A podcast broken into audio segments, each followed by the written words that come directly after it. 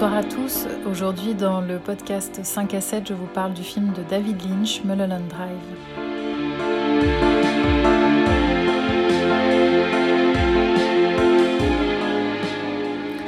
Alors, comme à mon habitude, je vais vous donner 5 bonnes raisons de regarder Mulholland Drive si vous ne l'avez pas fait hier puisqu'il passait sur Arte.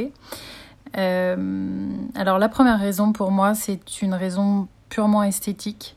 C'est-à-dire que on a quand même dans ce film le duo féminin, je pense, le plus euh, attirant, le plus séduisant et le plus ambivalent, puisqu'on est vraiment, euh, on joue entre la fragilité et la force des deux actrices principales qui sont donc Naomi Watts et Laura Haring, qui se trouvent en plus être euh, vraiment des pas antinomiques parce que finalement elles se ressemblent assez euh, pour des raisons qu'on comprend à mesure que le film avance, mais euh, qui sont esthétiquement euh, parfaitement opposées tout en étant parfaitement liées par leur beauté commune.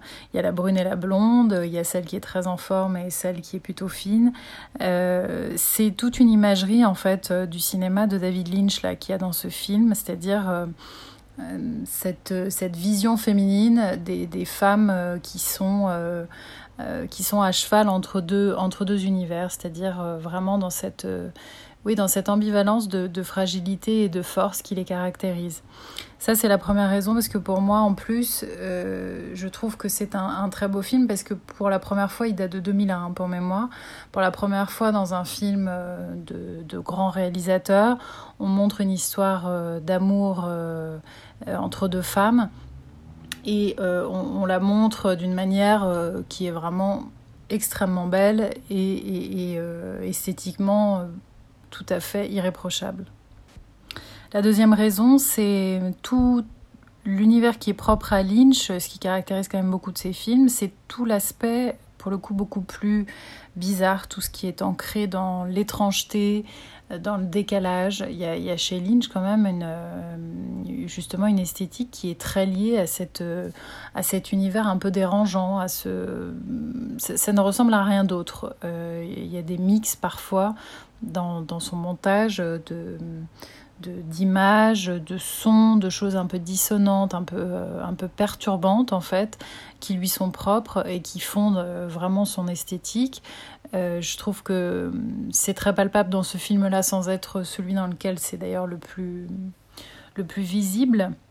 Mais ça permet déjà, pour euh, ceux qui seraient novices, peut-être euh, dans le cinéma de Lynch, d'apprécier un peu son univers, qui est quand même très particulier et qui joue toujours avec l'humour. Et ça, c'est quelque chose que, dont on ne parle pas tant que ça finalement quand on parle de Lynch, parce qu'on est dans une bizarrerie premier degré. En réalité, il y a quand même beaucoup d'humour, c'est beaucoup dans ce décalage aussi, beaucoup d'ironie, beaucoup de burlesque, beaucoup de, choses qui sont euh, plutôt drôles en fait, euh, vraiment au premier degré.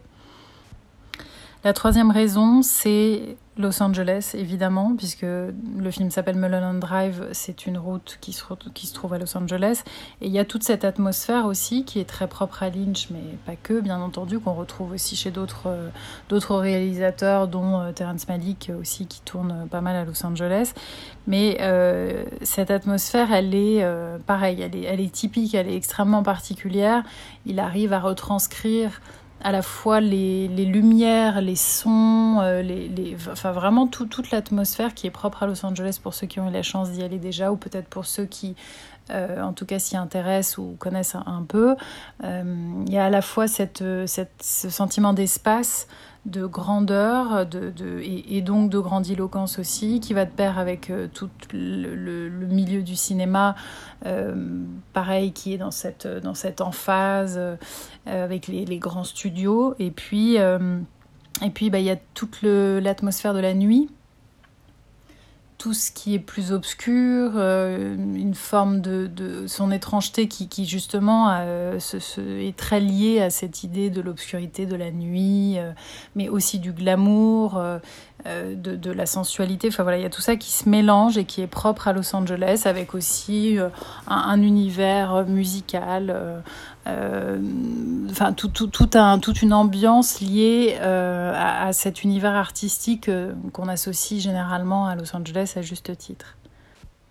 La quatrième raison, pour rester un peu dans, la continuité de ce que je viens de vous dire, c'est bien évidemment la musique. Alors il y a un compositeur qui s'appelle Angelo Badalamenti, qui est le, compositeur attitré de Lynch, qui fait, euh, euh, qui fait toutes les musiques de, de, ses films, enfin en tout cas toutes celles qui sont, qui sont composées. Et, et donc euh, l'atmosphère musicale, en fait, elle est déterminante aussi dans, son, cinéma, dans son œuvre.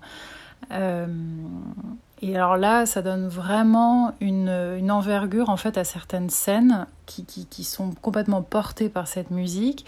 Et puis au-delà de la composition de Badalamenti, il y a aussi euh, une scène merveilleuse qui se passe dans un, théâtre de nuit, un lieu un petit peu, bon voilà, un peu particulier. Et euh, il y a une, chanteuse qui interprète une chanson qui s'appelle, je crois, La, Llorona de, Los Angeles. Alors, je le dis pas bien du tout parce que c'est en espagnol. Euh, c'est pareil, ça c'est une scène qui est mémorable parce que vraiment il y a quelque chose de, dans l'émotion de l'interprétation de cette chanson qui euh, s'empare complètement de du film et, de ses spectateurs, en tout cas qui agit très bien sur moi, mais, mais je pense pas que.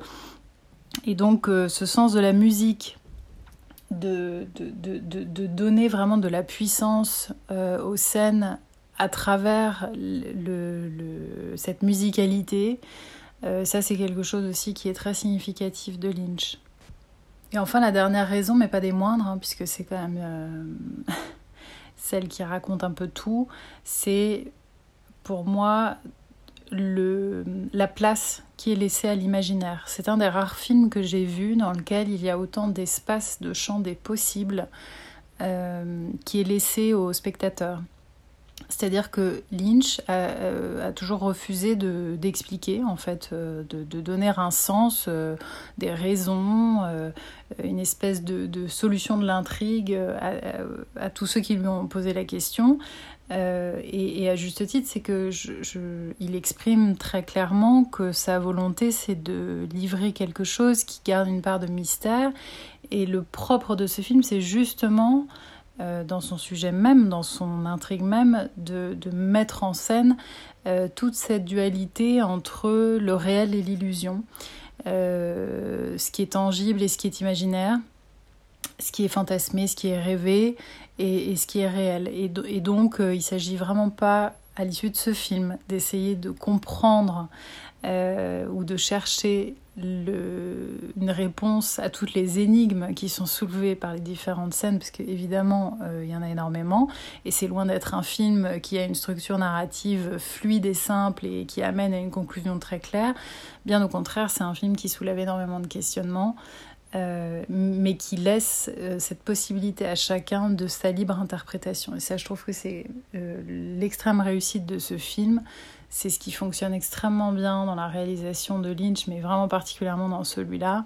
C'est ce champ des possibles, cet imaginaire que chacun, euh, qui laisse euh, libre cours à, l'esprit de chacun. Je, trouve que ça, c'est quand même d'un talent fou d'arriver à, ce résultat-là tout en produisant un film euh, qui est aussi beau à voir pourquoi c'est un film culte bah Justement pour tout ça, parce qu'il est vraiment très beau à regarder, euh, parce qu'il est extrêmement bien interprété. Naomi Watts, là, c'est quand même vraiment euh, une actrice extraordinaire dans ce film, et de toute façon en tout état de cause, mais je trouve particulièrement dans ce film. D'ailleurs, il y a une mise en abîme, à un moment donné, elle joue une scène euh, en tant qu'actrice, et, je pense que là, on prend vraiment toute la mesure de son talent. Euh, voilà, donc pour toutes ces raisons, si vous ne l'avez pas vu, voyez-le absolument. Je pense que ce n'est pas possible de vivre en aimant le cinéma sans avoir vu Mulholland Drive.